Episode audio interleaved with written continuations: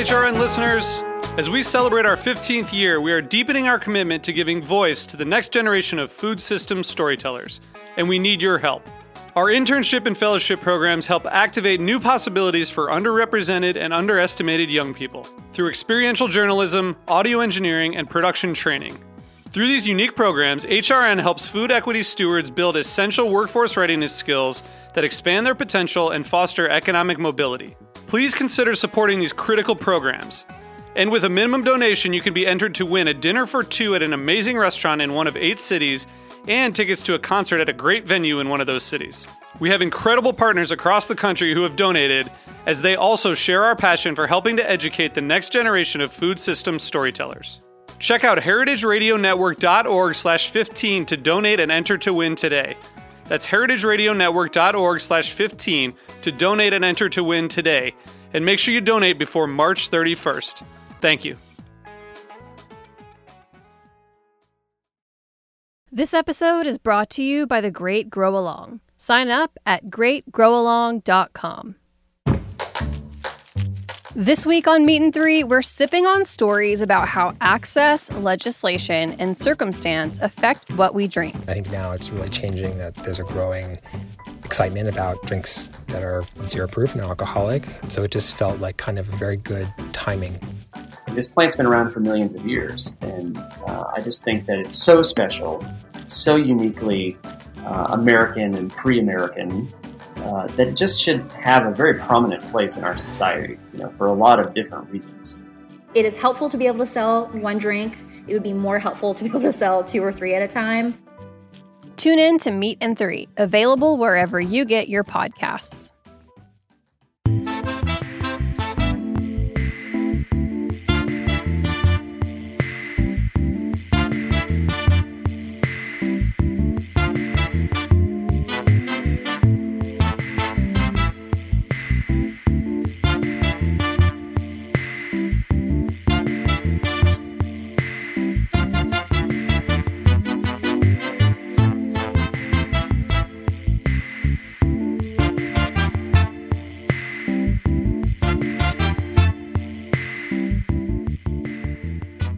Welcome to the Grape Nation, your weekly wine journey. Our guests are Dan Keeling and Mark Andrew.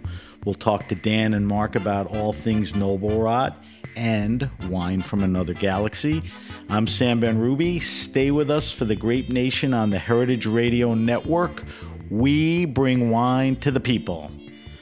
Brits Dan Keeling and Mark Andrew found a bond in wine that would lead them to create a wine magazine, two restaurants, and a book to talk about it all.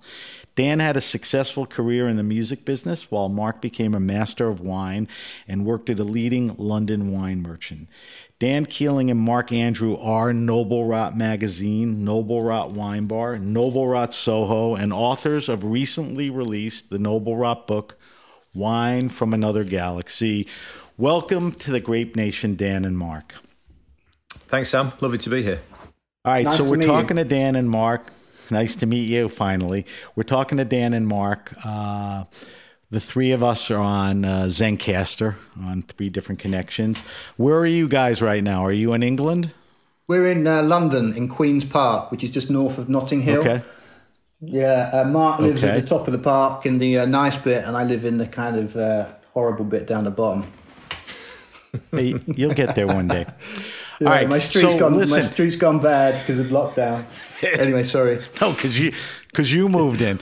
Um, Yeah. All right. So, I, you know, uh, I, I'm more than assuming that, you know, a lot of people are fans and subscribers of Noble Rot, the magazine. A lot of people have, you know, gone in and out of your restaurants and people are starting to read through the book. That being said, you know, I, I think a lot of people still don't know who you guys are, and you have interesting stories. And I don't want to take a ton of time, but take a few minutes to tell me about your journey in life and wine, you know, that got you to where you are today, which is this whole Noble Rot thing. Um, Mark, do you want to start?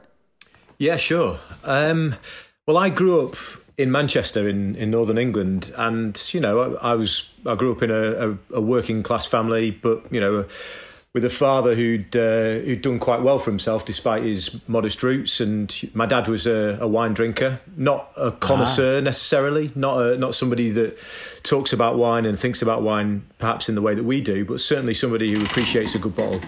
And it was through him and, and my stepmom that I actually first even drank a glass of wine when I was in my early twenties. So it was you know, it wasn't wow. part. It wasn't part of my upbringing at all. Um, you know, it was much more beer and cocktails where I grew up.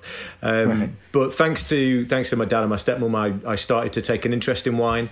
And then when I moved to London, really, it, it all got unlocked from there. I I started working um, at a at a music industry pub where probably Dan and I's paths might have even crossed, even though we didn't know it at the time. Um, right. And it was it was at that place where uh, my love for food and, and certainly for wine really blossomed, and they encouraged me to uh, to to take a, an interest and take some sort of control over the wine program there, and it was it was from there that I decided that I needed to make it a full time occupation. So I moved into the wine industry with a, a wine merchant that um, was not too far away in West London in Kensington, and I I started working in retail there, as many people do. And before too long, I was uh, I was the head buyer and had uh, was getting the opportunity to travel all over Europe and to uh, to buy wines from auctions and from private sellers and and from all sorts of other interesting places. And as part of that job, I started to to put on wine tastings, which um, were really an opportunity for me to taste the wines that I really wanted to drink and the things I was reading about in the books and you know and, and sort of fantasizing about getting the opportunity to to enjoy. And so I started this program of wine tasting events really as a method to to do that. And that was where Dan and I crossed paths for the first time properly and um, and became now, friends. Two things. What year was that about? Oh, it's a good. Oh, we were talking about this the other day. I think it was about 2007, 2008. Okay, all right. So that that was uh, over a decade ago. So, mm. Mark, yeah, you're so, at the merchant. You're doing, you know, all these things. You meet Dan. We'll get to that in a minute. But where does the MW, where does the Master of Wine come in? Because so that's a time-consuming thing. It is, yeah, it is. And I I started doing that while I was working at this wine merchant. Um, I was a wine buyer, and it's really it's kind of part of the natural progression uh, to go through the different um, qualifications, the WSET qualifications, and so on, that are sort of the professional exams that you do. And most people, I suppose, would call it a day after the the level four WSET. right. um, and yeah, call me a sucker for punishment. I'm not sure. I, I, I, I, felt like I had a bit more left in the tank, so I pressed on and, and went for the Master of Wine. And um, yeah, it's a lot of work, but it's uh, it's also an opportunity to meet a lot of great people, and uh, I had a lot of fun doing it. And thankfully, yeah. it didn't take me too long. It's pretty serious, though. All right, so. Um, Mark, you brought me up to the point where you met Dan, which is where I want to be. Because after I get a little background on Dan, then I want to take it from there. Dan, your background's a little different. You know, Mark grew up around wine and, you know, worked through the industry. You came from a different path. Tell me about it. Uh, well, I'll work backwards because we've got to the point where we met, but I think we met around 2007, 2008. And that was just as I changed jobs and I'd left EMI Parlophone Records and started at Island Records as uh, MD. And uh, there was a great wine shop next door called Roberson, and that's where we met. Um, I used to go in there, and uh, Mark and I would uh, talk about wine and became really good friends. Started the magazine. But prior to that, I've just been getting into wine, and to tell the truth, up until my late 20s, you know, I used to drink wine, but what I thought of as wine is very different to probably what I think of wine now. Um, right. You know, much more kind of industrially produced commercial wines. You know, I would watch television and see these uh, these uh, self-professed experts, you know, telling me about all these flavors in a bottle of Cabernet Sauvignon, and I'd drink it, and I would just not know what they were going on about. But I kind of knew there was something in it, but I, I hadn't quite seen the magic. I hadn't had that penny that dropped yet. Um, so when I moved to, from EMI to Island, great wine shop next door, had a bit more disposable income, didn't have kids at the time. And, you know, it kind of ignited in me this kind of similar kind of interest that I had in music. Um, you know, so many details there. Uh, it's all about your senses. You you can equate the two. Yeah, I mean they're both You transportative kind of experiences. Yeah, they take you somewhere else. They take you out of where you are, and the the best music is uh, a bubble. Like the best wine is a bubble. That you know when you're with it and when you're you're kind of inside it. And I would say the same about a restaurant as well. That that's a bubble. So yeah, that was my my journey was um, a late one, but maybe quite a lot of people of our generation got into it a bit later. Wait a second, you humble bastard. Um, while at the label, um, it's not like you were just teetering around. I mean, you had the opportunity to sign Coldplay, which is certainly a significant band the last Yeah. decade or so, right? Yeah, yeah. And you also left the Beatles label. I mean, Parlophone was the early Beatles label, I think. Yeah, I mean, So- I si- yeah, I signed Coldplay you, to uh, the Beatles label. Yeah, Yeah, um, which is you know people should know that about you. Um, when you, I, I want to ask you, you know, what drew you guys together? Obviously, it was wine, but was there uh, a connection beyond that? I mean, were there you know similar sensibilities on how you approach stuff? And then you know, when did a common vision material materialize as far as you know the Noble Rot idea, which was um, the magazine first. Did you first, um, Dan? Did you transition out of music entirely, or were you working, you know, both things at a point? no, I was working in both things for a while. Um, 2013 is when we started the magazine, and I think what we had in common, besides a love of wine, was you know sense of humor. We had a similar sense of humor. You know, we're both into football. We both, you know, we were both a little bit tired by how the mi- the wine media portrayed wine. Um, it just didn't really appeal to us, so we kind of felt that there was a a, a bit of a gap. Gi- give me a quick- new.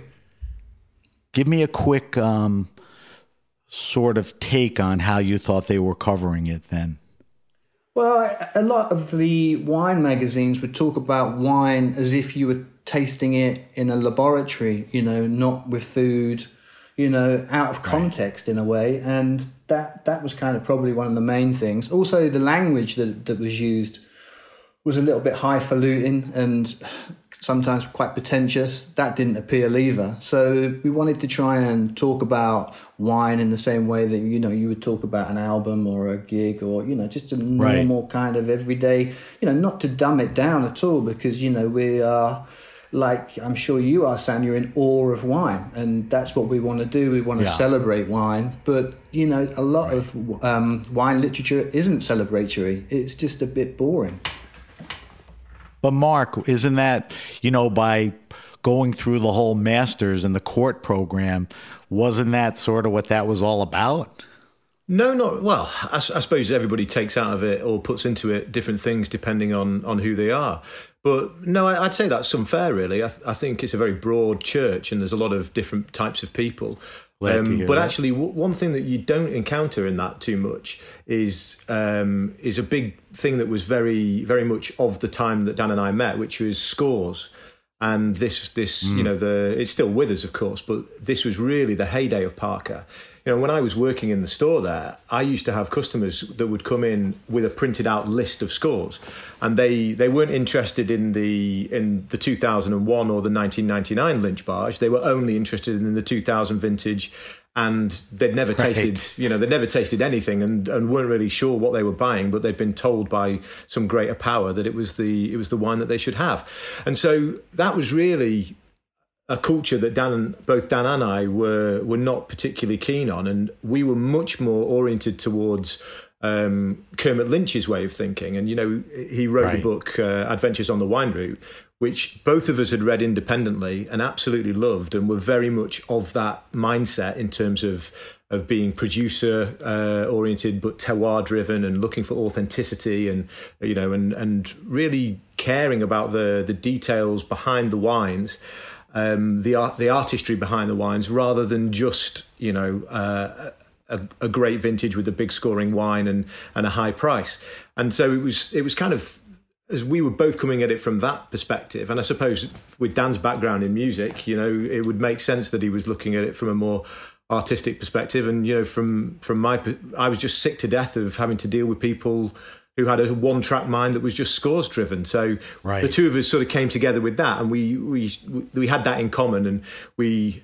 There was one tasting in particular that Dan came to that I'd put on from um, of the wines of Grange des Pères, and I think I'd quoted Kermit Lynch during the spiel for the tasting. And after the tasting, Dan came to me and said, Ah, I've just read that book as well. It's absolutely brilliant. And that was a bit of a bonding moment for us, I think. The Rodders road trip part of the book rings very much of Kermit Lynch which is you know terrific. So when I asked you, you know, when did a common vision materialize? the, the way you viewed wine and everything was very similar. So what happens? You take it upon yourselves to say, "Hey, we could do this. We could do it better." How does that seed get planted? Um, Dan? I, yeah, I mean, before I got into music, I, I, I used to write for music publications. Uh, Melody Maker, which is the equivalent of NME, um, Jockey Slut, which right. was like an electronic music magazine in Manchester. And I used that as a way, you know, I loved writing, but I used it as a way to meet people and it really opened doors. So I kind of, I think I might have suggested to Mark, why don't we do a kind of fanzine type thing? But that's kind of what the thought I probably had in my mind would be to, to have this as a, not just a, a magazine for a magazine's sake, but it, it, it's about an ethos and it's about, you know, you meet so many people you, and, you know, it has got a kind of community around it as well of contributors, artists. So, but back at that stage, we had no idea how it was going to go at all. So we, we did this, right. the first issue, which was, it's kind of a bit like a pamphlet now, but we had, you know, Mike D right. from the Beastie Boys he uh, he did an, our first interview. Stephen Harris, who's my cousin-in-law, who uh, owns and runs and is the chef at an amazing restaurant down in Kent called um, the Sportsman. He did a recipe. Uh, Mark wrote about the blackmail at DRC. I kind of matched wines and records, and we just got off to the races because we just thought you just have to kind of get on and do something almost before you're ready. Um, at least that's the kind of uh, ethos I've always subscribed to. An eclectic array of stories, you know, all somewhat wine focused, but different perspectives. Um, the new issue just came out, I think, the end of last week, and I think you've maintained, you know, that variety you know, uh, still eclectic. I think the people that now write for the magazine are, you know, varied, famous, cool. Um, you know, the growth from then to now, if I look at it, it still remains true to the vision, but it's gotten bigger and better. You know, what would you say? I'd say thank you very much. Yeah. Um, you know, after 25 issues, uh, seven years. You know, we're very lucky, very fortunate now to have this pool of people because one person leads to another. And, you know, over time, this, the, the quality of your writing gets better, and over time, the quality of your illustrations do. But I think the one thing that we, we really wanted to add to our kind of writing about or coverage of wine was context and context with the creative arts, context with restaurants where wines are, are drunk, and also context with food and you know just life. Um, and I think we, we still do that, and the humour side of it is very important, as well as the knowledge thing as well. Which you know, although earlier I was yeah. saying you know we were tired with a lot of wine literature, obviously there's so much important stuff that, that, is, that is about how you know um, different appellations are that need to be passed on from generation to generation. And as the kind of as some wines become blander and a bit more kind of international in style or whatever you want to call it, it's really important to to remember the kind of nuances and the characters of all these different places around the world, of which there are many more every year, or it certainly seems to be as more wine regions come back on stream. Yeah. I think what we try and do is, is be celebratory, don't we? We try and reflect the, the joy that we have in drinking and talking about wine. You try and get that it's very into the much that. of the magazine because, yeah. like Dan says, there's so much information that's that is interesting and that is important to communicate. But you know, you have to you have to not lose sight of the fact that wine is this incredible, joyous product that um, that ultimately brings people together and is there to be celebrated. I, you know, I think when you brought up Parker earlier, I think he brought two things to light. I think he put a lot of focus on scores, and he also pushed wine to that over the top, unctuous, fruity thing, you know, which became mm. a thing for a while. I think things have now gravitated towards people are interested in the stories about wine you know they'll find the good wine but they want to know more. And i think you know noble rot magazine you know approaches that you know from a lot of different ways. Um, one of the things we'll that we always talk about with the magazine is try and show not tell. And i, I think you know t- yeah, when, good point. When you when you're communicating the about the the stories and the the people and the backdrop and all of that context that Dan was talking about, I think it's it's really important to kind of open a open a, a window for people to to look out onto rather than preach at them about what it is that they should be drinking and what, what exactly what it tastes like and why why this and and why the the next thing, you know. You have to you have to have a conversation rather than it be something that's uh, that's a bit more dictatorial, which Preachy. I'm not naming names, yeah. but we try definitely yeah. to avoid that. Well, to that point, I'm surprised you only do three issues a year. I would think this would have been the year where you two lazy guys sitting around doing nothing all year could have maybe launched a third or fourth edition. You know, have you tried, have you tried um, homeschooling, Sam? no. I, I, oh, I, I forgot about that. I'll drop my children over to your house and uh, we can get on with the fourth okay.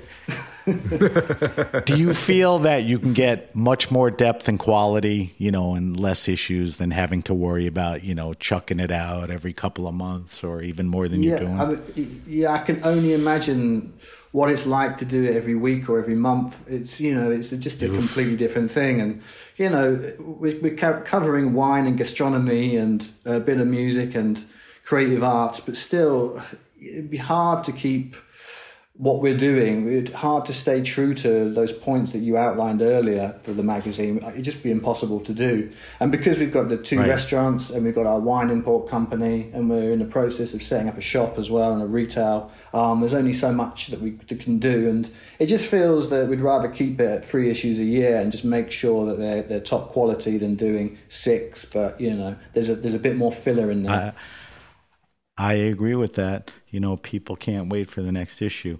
Um, I have to ask you about something that it's hard not to ask, especially you know you guys, because you know the diversity of what you do, and just what's been going on in life is. And the question really is, how has you know life been during the pandemic?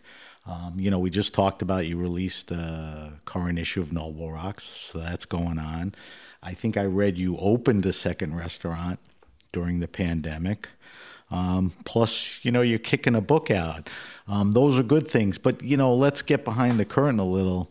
You know, having restaurants that open and close, I think are currently. How has life been during the pandemic? You know, each each of you can sort of give me a perspective on that.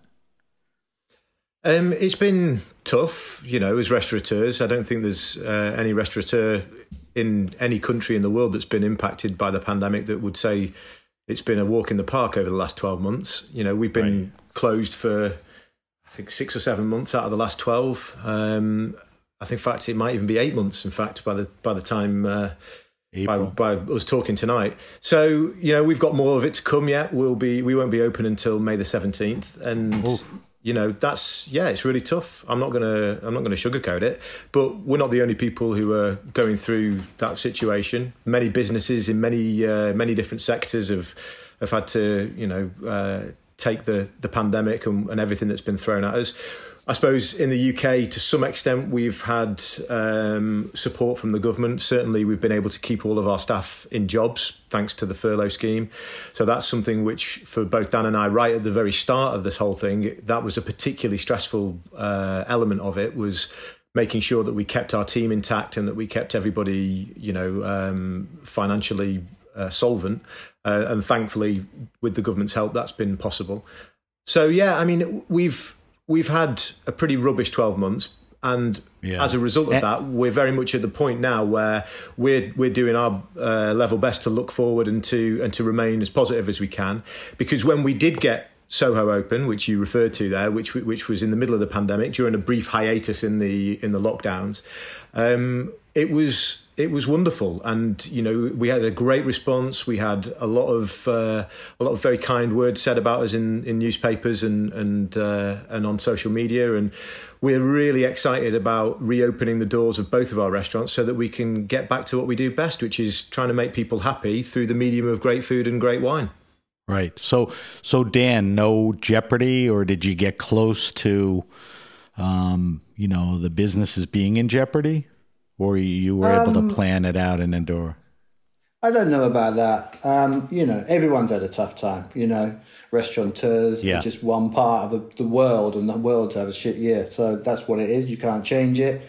You know, if I was going to look at the positives um, over the last few months, you know, opening a restaurant in the middle of a pandemic, I mean, we lucked out in some ways because because we opened at a point that gave us six weeks consecutively open where we had the critics come in, where we had all our friends and all of our readership and our audience came in, and a lot of repeat customers. So it, it kind of pro- it proved itself as a as a restaurant that was uh, you know a great place to be.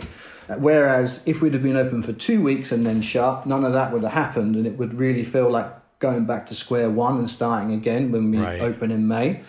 The other thing was we're in an old historic building called the Gay Hussar, um, which is a real old uh, hangout of particularly Labour politicians. You know, it's had uh, past uh, prime ministers have been uh, among its customers, but it's, it was a, it's an old building. It's old Soho, and there's a lot of uh, characterful things about it that we, you know, having the building only half full because of restrictions gave us a bit of an opportunity to see how it could work. And I think if we'd have hmm. opened without COVID and it had been a big success and we'd have been full, I think, you know, we would have been playing catch up. And you can't always give right. your best level of service in many different ways when you're just slammed. So I think there's been there's been ups and downs with this. I mean, obviously, it's cost the business a lot. It's cost everybody a lot, but I think there's a real pent up uh, hunger and thirst to get out and celebrate life when when we get going again. So. Yeah, you know, when you're in lockdown, I'm sure everybody has good days and bad days, and some days you wake up and you think, oh God, and other days you wake up and you think, great, the, the sun is shining, the world is brilliant. So, we'll, you know, this will be a yep. distant memory before long, and we'll just get on with it. So let me, I'm going to ask each of you this question, and you could only pick one, all right? What do you miss most? Do you miss the traveling? Do you miss being around that envi- environment of a lively, bustling restaurant? Or do you miss just buying tons of wine and tasting it? I miss the conviviality of other people. so that's the restaurant being able to go, yeah. How about you, Dan? Well, I, that, that was Danny. Um, oh, I'm sorry, I had it back. no problem. I think. Um, well, I would I would agree with Dan. The, the thing that the thing that for me has been the biggest miss is the is is energy the energy that you can draw from the people around you. And we're really blessed at Noble Rot with a great team in both of the restaurants and and because of the nature of our work, because we're in service and hospitality, um, and we have a really great team, there's so much positivity when you get to work. And, you know, of course, Dan and I do our best to, to try and promote and encourage that. Um, but when that gets taken away from you, I, that's the thing that has left the biggest hole for me. I think it's just, yeah. it's been the, the anticipation um, of getting to work and the excitement of of the next service and the the atmosphere, people. the crackle of energy that people bring to yeah. the to the restaurants and and yeah, so that that would be the thing that I've missed most definitely.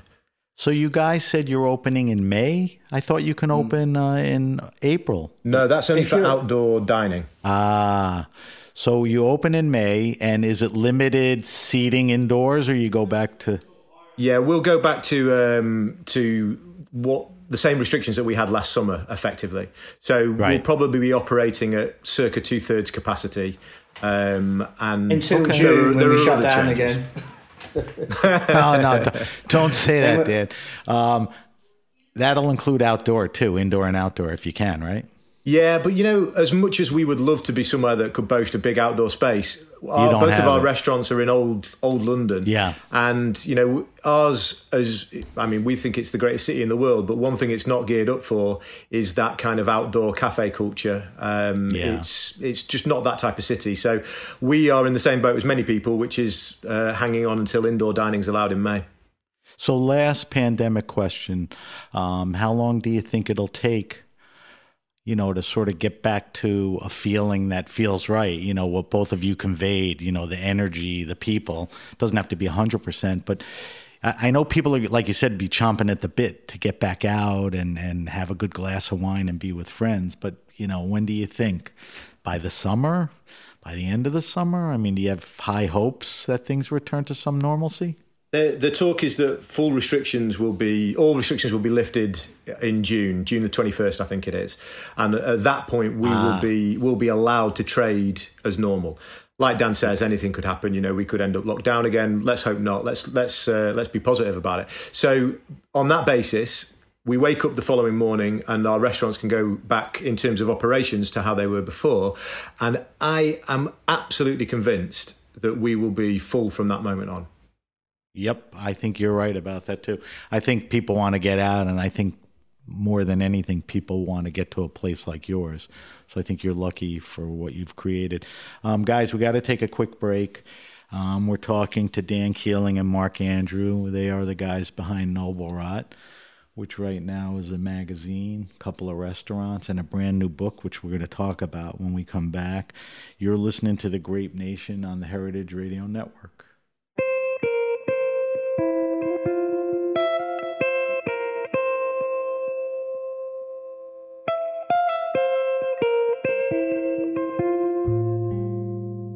This episode is brought to you by The Great Grow Along, a three day hosted virtual garden festival connecting you with the influencers, tastemakers, and cutting edge content of today's gardening world.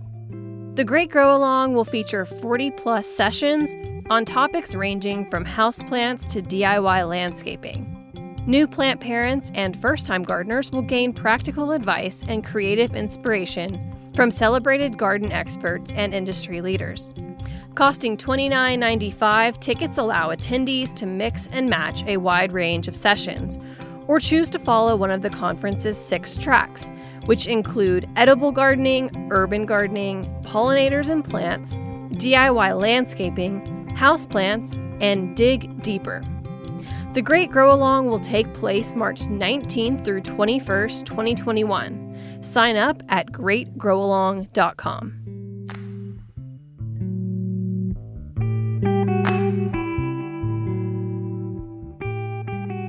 Okay, we're back. We're back with my guests, Dan Keeling and Mark Andrew.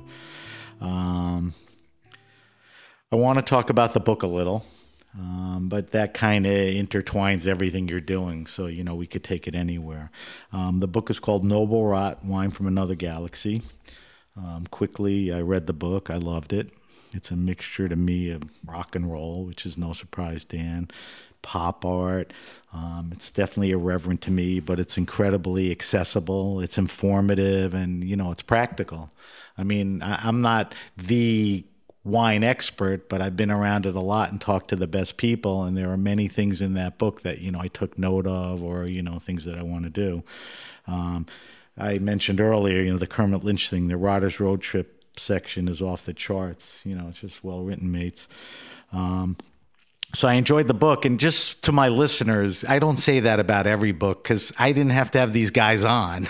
you know, I had them on because I love the book and I love what they're doing. So I'm not praising every book. I really like this book, and I recommend you guys um, going out and buying it. So the first question you always have to ask is, you know, how and when did the idea of the book come about? Um, gosh, when did that come about? We were introduced to our agent through a mutual friend, and uh, it, you know, I think this must be issue 12, 13, and he, he kind of said, "Well, why don't you do a book?" And it took a while for us to to get the idea, uh, to formulate it, to come up with a title and how it was going to kind of come together. But um, it was probably two and a half years ago that we first thought of that, and um, yeah, it took a couple of years to write. you know, commission artwork. We had a lot of photographs already from our travels and Right. uh, taking away really amazing photographer friends of ours with us. You, you know, we, we cover a lot of it. Lot, lot the idea was planted in your mind, or like you said, somebody came to you and said, "What about a book?" It wasn't. Really, Well, you know, in some ways, it's not such a big leap from a magazine to a book, and you know, some people Right. might say our book is quite magaziney in how it's divided up into sections, and you know, the look of it. Um, so whether it's a book or a magazine, we just wanted a, a way to convey this, this, uh, you know, this, the magic of wine, celebration of wine culture, you know, our take on it. Um, and you know, over the course of quite a lot of magazines, you, you, you gain in confidence and you kind of formulate an idea. And only Sure. by going to a lot of these places did the idea finally come together. By going to Ribera Sacra, by going to Gredos Mountains, you know, these are all places that, like like everybody else, that you see on a bottle of wine, but until you're there, stood in the vineyard, they're just abstract things. So going there and meeting people like Daniel Landi or Envínate or all these amazing kind of people Yeah. who are all are similar similar age to us in other countries who Yeah. all had kind of similar things in common, whether that's a love of music and food and wine. Then the kind of story kind of came together a lot more. So yeah, that was how it came together. You know, I said earlier the Brothers Road Trip section seems like the largest section of the book. Um, you know that that became an important part of the book. I mean, you were, um, Mark, you were traveling to meet winemakers, taste wines. You know, even before the idea of the book, right? Well, yeah, we uh, the first time we went away together was to the Jura, which was back in I think it was issue four um, that we we travelled together for that, and that was you know I was still working at the wine merchant, Dan was still working in, in music, and we were we had our project on the side, which was taking more and more of our, our energy, and our, and certainly was the thing that we knew we we wanted to to throw ourselves completely into. But it was it was the first time we'd had the opportunity to go away together and then it has obviously grown from there to the to where we are now where we try and go away at least once um, for every issue and every now and again it's it, we can squeeze in a bit more travel than that and of course the travel is is for the for the writing without doubt but it's also about um, about informing our jobs in a broader sense. You know, it's it helps us to buy exciting wines for the wine list, and it helps us to find interesting producers to import for our distribution company. So, you know, there's the, the travel is is really really important, and it's also incredibly enjoyable. And all those things that Dan said before about really getting to understand a place, getting under the skin of a place by being in situ and by being able to breathe it in. You know, it's it's really important, and we're very privileged that we get to do it regularly. And so, in a sense, it's kind of then a responsibility of ours to allow our readers to to experience vicariously what we get to experience. Yeah, I, I mean, I I felt that way. Um, let's try to sell a few books here. I mean, you guys realize in the past few years, very credible people in the wine business have written books. Not exactly, but of a similar nature. You know, there's a how-to section in this book, and obviously, you know, the travel log. Um, what and I know this is a goofy question, but you got to answer it. What makes this book unique and a must read for people interested in wine? I think people interested in Noble Rot and know you guys, you know, will get it. But, you know, how can I get other people to, you know, really want to pick this? Because that's how I felt when I was done with it. I- You know, I just thought it was terrific. Well, uh, you know, I, I hope that, that people are entertained by it because um, this kind of, um, you know, we're trying to convey the That's knowledge. of- fair, of, Dan. Of, of, of wine, but That's fair because of the stuffiness of, yeah. Um, and also, uh, yeah, entertainment, a sense of humour. Um, what was the question again? I've forgotten the question. Well, you know what makes the book, What's you know, about but, it? but unique and a must-read. You know, for people. I think you know, entertaining. You know, I think you know, it's not a stuffy book. Um, what else do you think? Yeah, it's just art. It's just a per- very personal take on wine, and it has a sense of humour. Not everyone's going to get that humour. Some people won't like it. Some people might might hate it. But it's just a very personal take on on what we love about wine at the moment. And at the moment, it is one of the best times ever for wine. You know, to be able to go and discover all these kind of new or old new regions in that you know they had vineyards years ago that have been kind of taken on by a new generation. So i don't think you're necessarily going to get that from from many other wine books at the moment. Maybe you are um, maybe i'm talking rubbish actually. Maybe there's loads of other good no wine no books, no but- no no that uh, you're you're right about that. Um One of the You know, things I would say is is that there's there's obviously you mentioned there's a lot of other wine books out there. There's a lot of great wine books. I mean, you know, just to to take one example, Jane Anson wrote a brilliant book about Bordeaux this year, and that's a book which many wine lovers will have on their shelves, ourselves included. But it's a very different type of book to to what we're what we've sought to, to put out into the world because you know there are reference books and there are books with lists of uh, of hectare hectares and uh, and plantations and all manner, manner of different technical information soil composition Exactly, yeah. You know, that's all out there, and there's some fabulous examples of that.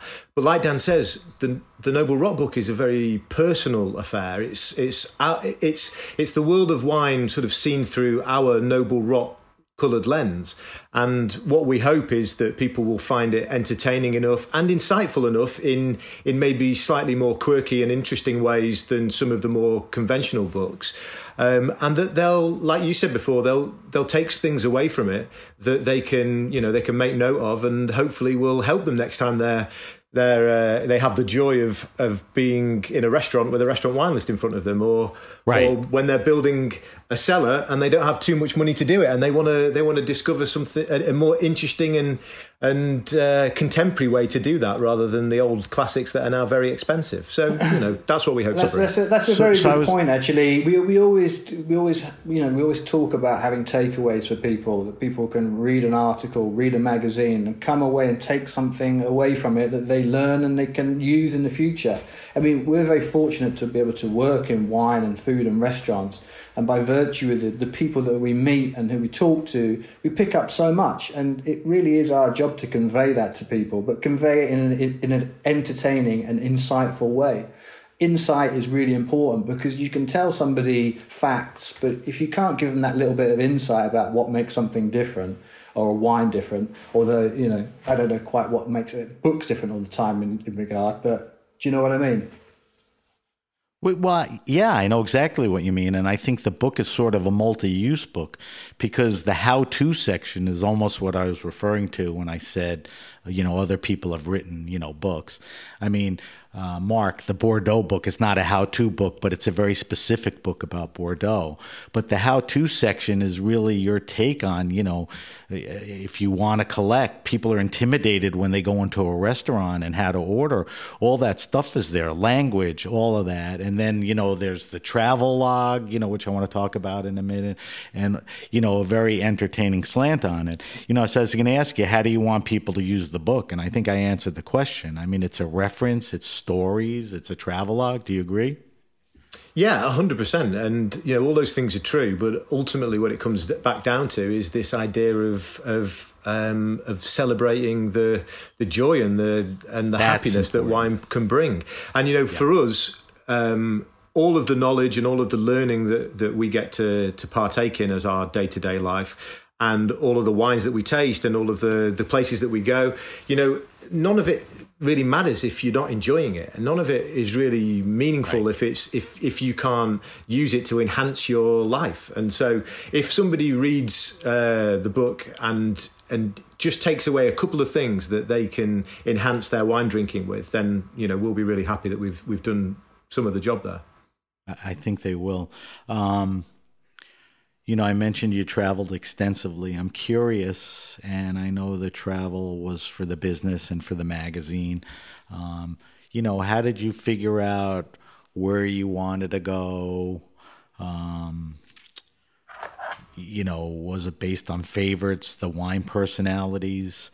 Um, you know, when you started traveling, why did you wind up in places that you were at? Was it just curiosity? I, I mean, tell me a little about that because I don't know how many profiles there are. There are dozens and dozens and dozens in the travel section. So how do, how do you get to those people? Yeah, I, I think Well, I s- curiosity is the uh, is, is the key. Um, you know, we started off in the Jura on issue four back in 2014, and we went to um, Paule de Vangeon or Percée du Vin Jaune, which is this mad festival they have between two villages, which is outdoors in in mid February. So it was just raining, boy. it was cold. Um, but you know, we love the Jura. It's it's a really interesting place, very different to other wine regions. But but really, the, the latest issue of the magazine, we written about Chianti, and I really, you know, But, I, an- I, I, I but was- a newer was- slant on it, though. Yeah, and you know, You know, what? Before younger we went, I- winemakers. yeah, which we didn't know before we went. I mean, we liked wines like Le Pergole Torte, um, and I really wanted to go to see Montevertine. Um, but from there, we learned about all these other producers and were able to go and visit them. And from there, the story kind of formed itself. And that's kind of like how the book formed as well. You go to a place because you're curious, because you've tried a wine, because you think, wow, that's a bit different, or, you know, blows your mind, or, you know, and you, you want to go and discover who's made it, what the vineyards look like, what the land is like, what the food is like. And, you know, it's just, a, we're very fortunate to be in a job that, that, that we can do that, and we can convey that to other people after. So that's how.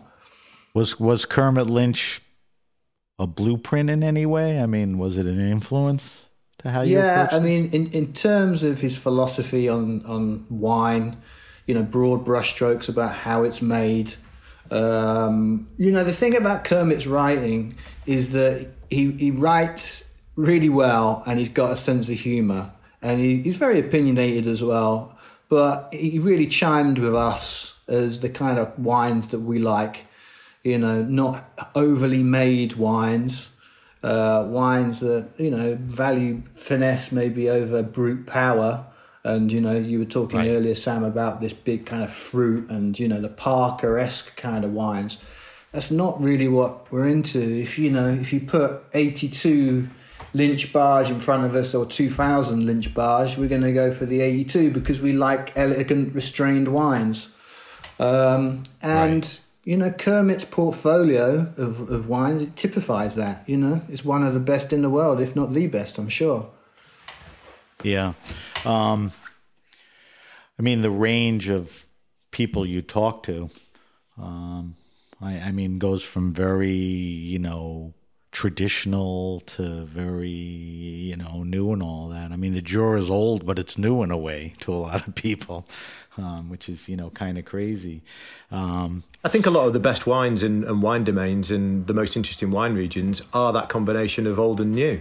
They're, they're a sort of a. There's there was this period in between that was maybe a little bit more technology dominated, um, which we perhaps find a little less interesting. And um, what's what's been really exciting about the the last generation of uh, of winemakers, the sort of the last 10, uh, 15 years maybe, has been this return to that spirit of authenticity and, and artisanal methods and terroir focused um, wines that are, are, like Dan says, a bit more built for finesse rather than uh, shock and awe tactics. Um, so, you know, those, those are the wines that we love. And we're really, we're delighted that this, this contemporary movement, if you like, of, uh, of wineries and, and domains and they're very much more of that old school kind of ilk. Um, So- there's so Mark- nice connection there. what you describe is, and I think there's a common thread here, you know, uh, vignerons, low intervention, uh, you know, farming that is probably, you know, nothing added. I mean, it, that's that's a common thread, right? I mean, I don't want to use the word natural, organic, biodynamic, but all those practices are in most of the wines, right? Yeah, well, some or all of those terms might be applicable to to many Yeah. of the, the wineries that we feature. Um, you know, viticulture is something that Dan and I are very um, that we that we think is very important. You know, people should farm responsibly and sympathetically to the land, and they should certainly be seeking to to leave it in a better place than they found it, and that goes across food, agriculture, and and absolutely everything else.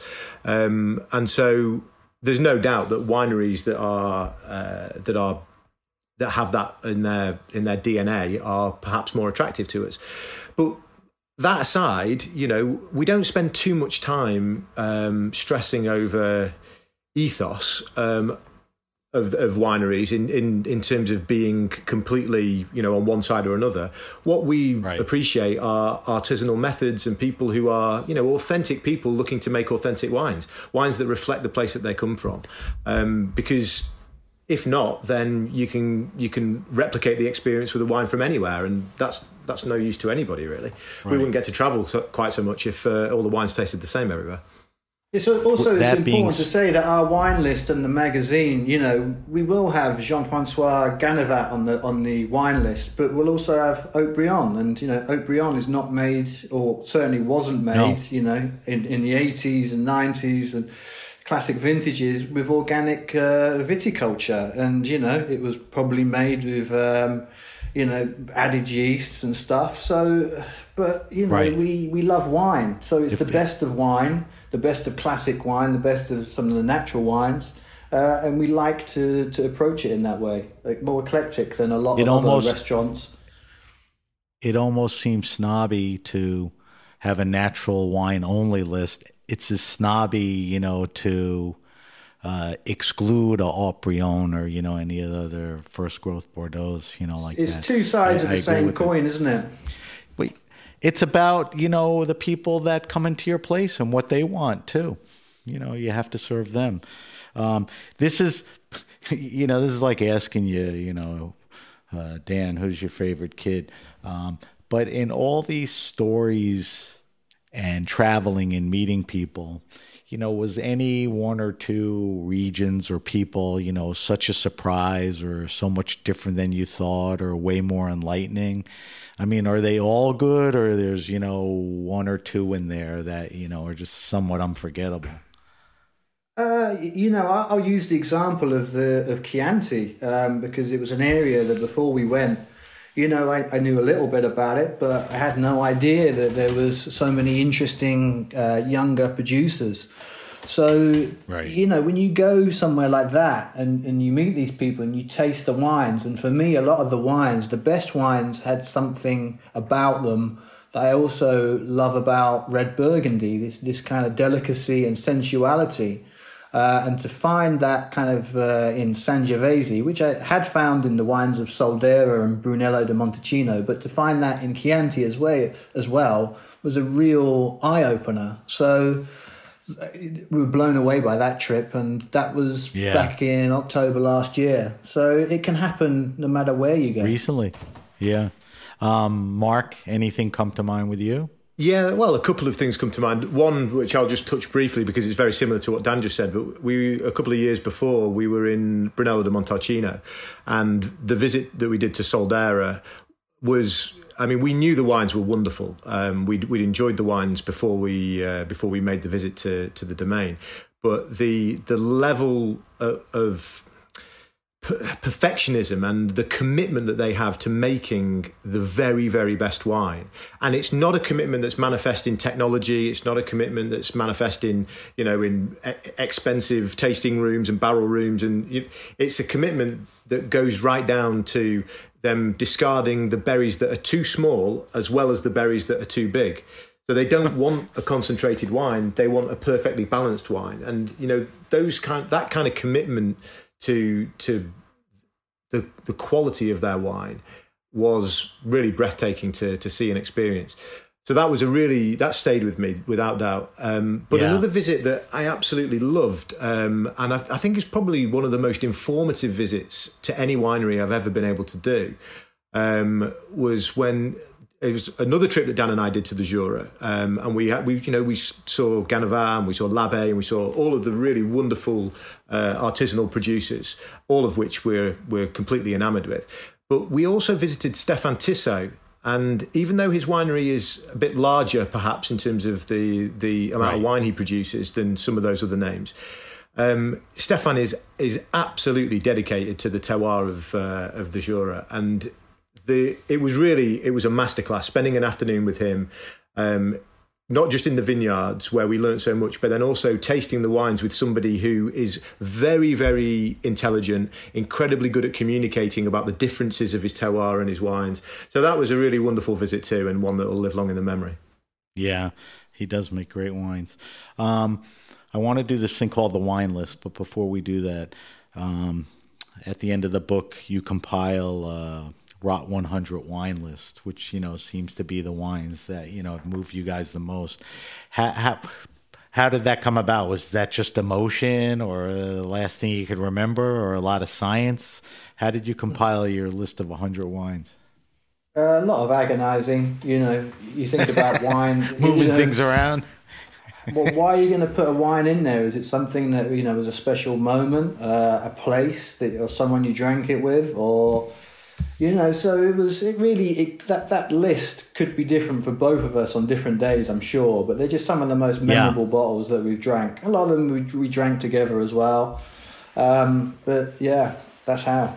So so a year from now, you'll look at that list and you, you won't cringe like you'd look at your high school picture or something. That would just be thinking, God, I can't believe we drank that rubbish. Yeah. All right. all right, guys, I do this thing called the wine list. And I do it every week with all my guests. I've done over a couple hundred of these. And it's basically five questions. I ask everybody the same five questions about your wine preferences. And I couldn't think of better guys you know, to ask these questions to. Um, answer quickly. You don't have to fixate on them. Don't dwell on them. I need an answer from each one of you. So the first question is, what are you drinking now? What's in the fridge? What's on the table? What are you experimenting? What's changing seasonally? Give me a couple things you're drinking now. Dan, you go first. Um, in the fridge at the moment, I've got a lot of different wines by an estate in Kallstadt in the Pfalz in Germany called Müller Ruprecht, and it's a winery that we've just taken on to import very fortunately because the wines are just superb. Uh, the winemaker is a protege of Klaus Peter Keller, um, possibly, ah. you know, well, arguably the best winemaker in, in Germany, up there with Egon Müller and a few others. But these wines, they're. they're Spell for me R U B R E C H T, Rubrecht, or. R U P R E C H T, Ruprecht, Müller Ruprecht. Yeah. Um, and these wines, they, they have real weight and power to them, but they're, they're like Keller wines. They're, they're super precise. Uh, and, it, you know, we Good tasted one. about 10 different cuvées. Uh, and they're screw capped, so it's been very f- fortunate that we can drink them over a number of days to see how they develop. But you know, it's no coincidence that he's worked for Keller. He's also worked at Liger-Belair, so his uh, his CV of places is second to none. So well very, trained. Yeah, and that was for a tip from a friend of ours in New York called Soil Pimp, actually. Um, so that was a, that was a, that was great wines. Yeah. What about uh, what about you, Mark? Um, at the moment in the fridge, I've got a bottle of Aligoté from um, David Chapel and Michelle Smith. Um, they're obviously in Beaujolais, but they've uh, yep. they've just done a new sort of Negoce project on the side. So I've got a bottle of the Aligoté to taste, which I'll probably crack tonight, which I'm looking forward to. I've All got right, some um, Saint-Aubin uh, from a producer that we started working with recently called Lamy-Caillat, which is a tiny micro domain in uh, Montrachet. The wines are off Spell the chart. Lamy fantastic. For me. So Lamy is L A M Y, and then Kayat is C A I L L ET? I think it's ET. Oh, yeah. Okay. AT. AT. All right, um, those are good ones. Give me one. yeah, sorry. I was just going to say go. one other that I've got is uh, I've got a bottle of which I'm I'm literally about to get stuck into a bottle of uh, Naoussa from uh, Domaine Dalamara in northern Greece, which is one of the best value you, wines. Anyway, I know you love Greek wines. Um, All right.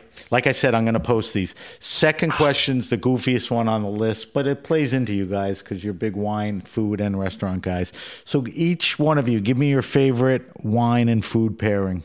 Not something you necessarily eat every night, every week, every month, but something that you know is just a great wine and food pairing. Not what you think people should eat, what you like. Well, every go September. First. Do you want me to go first? Yeah, Dan, go ahead. Um, yeah, well, I definitely don't eat this every day because you just couldn't. But I love grouse and I love Cornas. Um, so when it gets to September, I start thinking about you know when when when can we have a dinner and invite friends and get some old no- Northern Rhones, maybe some old Burgundies as well. But for me, grouse, grouse and cornas is good. Yeah, Noël Verset cornas and a grouse that's not too well hung. You know, I kind of like it mid-season Yeah. rather than right at the end of the season. But they kind of overlap, younger. and yeah, it's just something Yeah. quite you know amazing about that combination. That's a good one. Um, that may be the first time anyone's given me that combo. People have given me cornas, but nobody's ever given me grouse or grouse and cornas. What about you, Mark? Um, mine's probably a bit more cliched than that um, because no matter Oh, sh- sh- you're not allowed to say champagne and oysters on this show. No, no. I, I wouldn't. Although, as much as I do love champagne and oysters, but no matter what wonderful food and, and drink pairings I enjoy, and grouse and cornas is definitely one of them. Um, I just can't shake um, Roquefort and Sauterne. Um, especially really good mature Sauterne from a from a proper vintage, and then Rock, Roquefort is a delicious cheese. But there's there's um, a version of Roquefort called Regalis, which is um, is sort of the is the artisanal answer to uh, to the larger produced Roquefort. So if you can give me a slab of Regalis and a nice bottle of mature Yquem, I would be a very very happy man. Now, how do you spell regalis? Is it R E G A L I S? Yes, exactly. Yeah. Okay. All right. So those are good ones. All right. Third question. And see if you can help me with this. If you don't want to answer, you don't have to. If you can, if you think it's inclusive. I would think that you would be on a lot of people's list if I asked them this question your favorite wine restaurant and or bar. So now I'm asking you guys. You probably don't get out much because of the nature of your business and all that. But are there other people uh, in town, in the States, you know, that just do it well? They got the vibe, they got the list, they got the knowledge, they got the people. Anything come to mind? Dan? Uh, well, for, for, for wine lists, people who've got the knowledge, I would say Marco Pelletier at Vantre in Paris. Um, Marco is a friend of ours. Um, we import. Marco's uh, been on the of- show. Yeah, so he he makes a fantastic wine at Domaine de la uh, Galouchey. And also, um, we his uh, Michel Gonet champagne that he works with is our house champagne. Yes. But when you go to Vantre, you know the guy's knowledge and the depth of his cellar uh, are brilliant. So he'll pull out things that aren't super expensive, and you know if you ask him to do some blind tasting, you know you'll get some really special bottles um, that for not like loads and loads of money. Um, so that's good. Also, And- I love I love Villa Mas as well down in uh, near Girona in Catalonia. And uh, I don't know if you've been there, Sam, but it's the most perfect setting No. on the beach. And uh, Carlos, who's the guy who's built up the wine list, is I mean the wine list is spectacular. It's you know amazing Burgundies, uh, you know not silly prices. The food is just absolutely off the charts. Palamós is the next one, the next town along where the prawns, the famous prawns, come from. So Mm. you just get the most amazing seafood with the most amazing white burgundies on the beach, and I can't think of anything it sounds better almost- than that. It sounds perfect. Yeah. Um, Mark, give me a couple. Can does anything come to mind? Yeah, well, there's one place which probably during lockdown I've thought about more than anywhere else. Okay, Dan and, that's the one. Dan and I try and get there uh, every time we're passing through um, Paris. We always try and adjust our Eurostar time so that we can take in a long lunch at La Tour d'Argent. Um, Ah, because classic. I know, I know it's, I know it's a, a classic, and I know it's, um, it's an expensive restaurant. But in terms of the value and the range in there, I would, you know, you can call it a wine list if you want, but it's, uh, it's so monumental that it, that I don't think that really covers it. But their their cellar is unrivaled in my experience, and Still, every- right? Oh, it's incredible! And every time we go, we we get a bottle of something that we didn't dream we'd be drinking for half the price that we thought we'd have to pay for it, and it's Quarter. the most. yeah, a quarter of Yeah. the price, and it's So- perfect provenance, and you know the view across the Seine, absolutely wonderful. So that leads into my fourth question, which originally was favorite all time wine. And when I set out to ask that question, I assumed that I would get answers of people's rarest and most expensive tastes. I kind of don't give a crap about that anymore. It's kind of morphed into what's that wine that had the biggest impact on you, that's the most important, um, you know, life changing or whatever. And, you know, to a lot of people, it wasn't the most expensive or the rare. You know, it was like their first time in the drawer or tasting a Brunello. Um, Dan, what's what's that one wine, one or two wines, you know, that have just remained important to you? Yeah, I mean, I'll go back to this kind of crossover between uh, Burgundy and Great Sangiovese, and the, the the best wines I've had that they've all transported me to a completely different place, and they've been very sensual and they've been very delicate, ethereal. You know, Freddie Mugnier, Les Amoureuses, Mark and I opened a bottle at the end of ah. lockdown last year, and it was an 08. It was very, very light in the glass, almost a rosé but it was it was just absolutely perfect in that there was you know it was total harmony. I found that Do you same remember harmony. the vintage year? That was a 2008, so it was still quite young, but it oh, was oh, it was just okay. you know the pure the purity of that wine.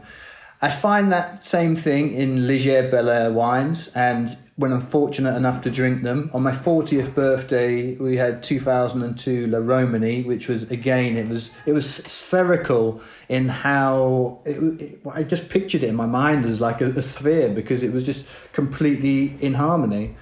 And then the other wine that does that to me, but it's an Italian wine, and I never knew that Italian, a red Italian wine could blow me away like that, was a Soldera.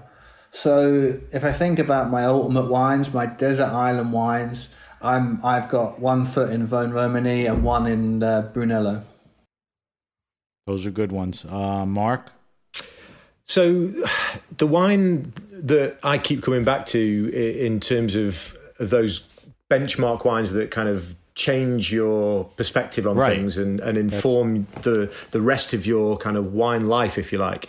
The one that was probably one among the most important for me. It was a bottle of 1999 Ramonet Chassagne Montrachet. And it was, I, I opened it in, it must be around 2005, 2006. And it was actually, I was actually at work and I'd been working in wine retail for a couple of years. And I'd come to that job and I'd come to wine in general very much as a red wine drinker. I think quite a few people will probably follow that path.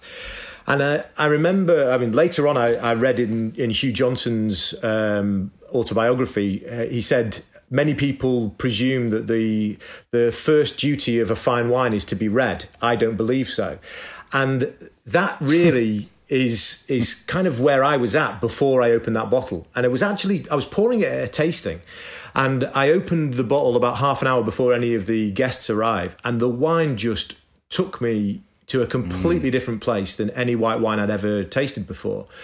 And I spent the rest of the night pouring the wine, talking to guests and so on, but I could not shake the impact that that wine had had on me. And thankfully, when we got to the end of the event and all of the guests left, there was still half a bottle of the of the second bottle that we'd opened. There was still half a bottle left. So I got to sit and luxuriate in a proper glass of it and it changed my perspective on wine forever. It showed me that white wine can be just as um, as as complex and as detailed and as layered and as and as memorable as great red wine can. Mark, that's how you answer that question. Okay, hit it on the nose. All right, last question, and we're running out of time. Um, so I ask everybody suggest to me the best wine around 15 20 bucks 15 20 pounds 15 20 bucks. My kids are in their mid 20s they can't afford to buy crappy wine and bring to a dinner. They can't afford a gift for 50 bucks maybe 20 um, give me a red give me a white. You can give me a category like muscadet. You can give me a maker. But what are the best values in wine out there? Well, it's funny Dan, you ask Sam because in the, in the new issue of the magazine, I've written about exactly this, which is how to build a cellar for less than five hundred pounds, or I guess that's the same as five hundred dollars nowadays because of the bad exchange rate. But there you go, not bad for you guys, but bad for us. Um, so by red, I would say um, it'd be a Chianti Classico by Tenuta di Carleone, which is made by an Englishman called Sean O'Callaghan. Uh, I think that there's incredible value to be found in Chianti just because for so long it hasn't been a very cool name. It's been, you know, known for quite clunky, some quite quite clunky I wines. agree. And, yeah, so more somms are starting to recommend it. Yeah. All right, give me and, a white. Uh, uh, well, you know, Muscadet, I would go to uh, Pépière, Domaine de la Pépière. Yep. Um, yep. Which I think, you know, the, the, the value of their wines is absolutely incredible. And last year, I went to Muscadet and travelled round and uh, went to see lots of different producers. And uh, Pépière really stood out uh, above Stood the out. others. They've got a more expensive range of wine that is very terroir specific, single vineyards, uh, so they don't fit the criteria. But I had the same feeling there that I had years ago in Burgundy for the first time, where you stand in a barrel cellar and you taste from uh, barrel to barrel, and they just taste different to each other. So, you know, there's so much definition Yeah. between the different crus. But their entry level wine, which is I don't know how much it is in the states, but it's very very affordable, is just superb. It's in the, money. teens. You know, it's like Yeah. 16, 18 bucks. Mark, great wine. give me a red and a white. Yeah. Um, well, my red choice, I'm going to go with a wine that we, we mentioned briefly a little way back, which uh, is the Domaine de Galouchey uh, Vin de Jardin, which Marco Pelletier is Yep. uh, is behind that project. And you know, we we we sell a lot of this in our restaurants, and it's a perfect restaurant wine. Not just because we can serve it by the glass because of the price point, but also the thing that's really exciting about it, I think, is that when you get somebody who comes in who is a real claret drinker and they love their claret and they're you know their old school um, you know Pauillac or whatever it might be fans we can pour this wine for them and say, you know, this is a new take on Bordeaux. This is an interesting, sort of slightly left field example, but it really ticks their boxes in terms of the of satisfying their claret based desires. However, a lot of people nowadays are not into Bordeaux and are sort of almost reject Bordeaux uh, out of hand. And I think that this is an example of a wine that, because of its credentials in terms of how it's made, because it's a blend of so many different grape varieties, red and white, and because stylistically it is so silky and so beautifully poised it really can appeal to a much broader base and so you can you can kind of bring non-bordeaux lovers into the conversation with it and and i for that reason it's a really really valuable I agree. Doesn't he have to call it a Vin de Jardin or something because it's not a Bordeaux? Yeah. Give me a white. So the white that I would pick is um, from Greece. It's a wine from Kefalonia, and it's um, it's a Robola called Vino de Sasso from a producer Wow. called Sklavos. And it's a beautiful wine, very naturally made, but so pure and uh, and yet so mineral and detailed, and also incredible value for money, and kind of fits a lot of the description that Dan was talking about with Pépière's Muscadets. You know, it's Yeah. it is very pure and very uh, very precise, but it is very complex as well. And I think it's it's. Uh, it's, it's a symbol of what Greece has to offer, which is complexity, indigenous varieties, terroir-driven wines, and great value for money. That's a good one. And like I said, um, I post all the answers. And the reason I do this was selfish for me, but I realized, you know, my listeners can get a lot out of it. There's a lot of discovery and exploration, you know, based on, you know, the direction and expertise you guys give to everybody. Guys, I got to wrap up the show. I told you to go quickly. As a mm. matter of fact, we went way over, and I'm going to get a ton of crap for that, but I'll take it, and I'll take it for you guys any day. Let me do a quick wrap up, and I want to get some info from you. If you have a question, suggestion, wine happening, or event, hit me up at sam at thegrapenation.com. That's sam at thegrapenation.com. Subscribe to the Grape Nation podcast on iTunes, Stitcher, Spotify, or wherever you get your pods. Follow us on Facebook at The Grape Nation. On Instagram, we're at S Benrubi. On Twitter, we're at Benrubi. I know it's confusing, but you could always use the hashtag The Grape Nation. We just jumped on Clubhouse. We're at Benrubi there. We'll be doing some cool stuff down the road. Um, We'll post, like I said, David and Mark's wine list and any other information that came up during the show worth uh, putting uh, out there. Uh, David, Mark, um, if we want to find the book, I guess it's available wherever you get books. Yeah, yeah, it's Dan, it's Dan as well, Sam. Um, just Okay. if you look for it on the author search. uh, but yeah, lots of yeah. Find it on Amazon. If you search David Keeling, you'll get my dad. But you don't want him. You want me. It's Dan Keeling. Okay. Uh, but yeah, on a- Am- Amazon. And if we want more information on, you know, Noble Rot, there's the restaurants, the magazine, you know, on the book. Is there a central place? Is it Noble Rot Mag? Yeah, go to uh, www.noblerot.co.uk and at Noble Rot Bar and at Noble Rot Mag on Instagram. Okay. Um, and uh, Mark, you're not. Are you on social media? No, I uh, I've I've made a I made a decision to uh, to focus my uh, my spare time on my family rather than social media, which is it's difficult to do. But yeah, it's uh, I've I've uncoupled myself from the social media side of things. Good for you.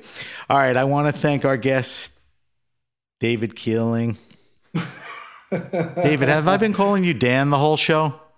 Yeah, you have. You have. You have. No, Dan. Jesus. Well, Dan is Dan is what you should be calling him. So I meant I had yeah. it backwards. Wait, yes, have I been calling you David? Only no, recently. no, no. I, only only recently. Yeah. I don't know what happened here. My notes got. I just realized that, and I'm like, all right. So no we're talking. I'm thank I'm, I apologize for that. I'm thanking Dan Keeling and Mark Andrew. They are the Noble Rot guys. They publish Noble Rot magazine. They have Noble Rot Soho, Noble Rot Wine Bar in London, and their brand new book, which we discussed, Noble Rot Wine from Another Galaxy. Um, thank you guys for taking time. Thanks for the hour difference. You know, I know things are crazy, so I appreciate it. Um, one last thing before we go off the Grape Nation has been nominated for two Taste Awards. You can go to www Taste Rio, which is T A S T E R I O. Scroll down to the category, the best food or drink radio broadcast, and check off the Grape Nation. Please do this by March 12th. I'm Sam Benrubi, and you've been listening to the Grape Nation.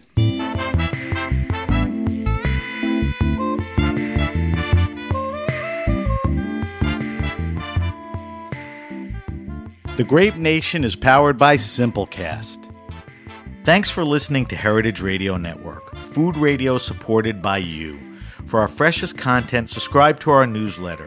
Enter your email at the bottom of our website, heritageradionetwork.org. Connect with us on Instagram and Twitter at heritage underscore radio. You can also find us at facebook.com slash heritage radio network. Heritage Radio Network is a nonprofit organization driving conversations to make the world a better, fairer, more delicious place. And we couldn't do it without support from listeners like you. Want to be part of the food world's most innovative community? Subscribe to the shows you like, tell your friends, and please join the HRN family by becoming a member. Just click on the beating heart at the top right of our homepage. And thanks for listening.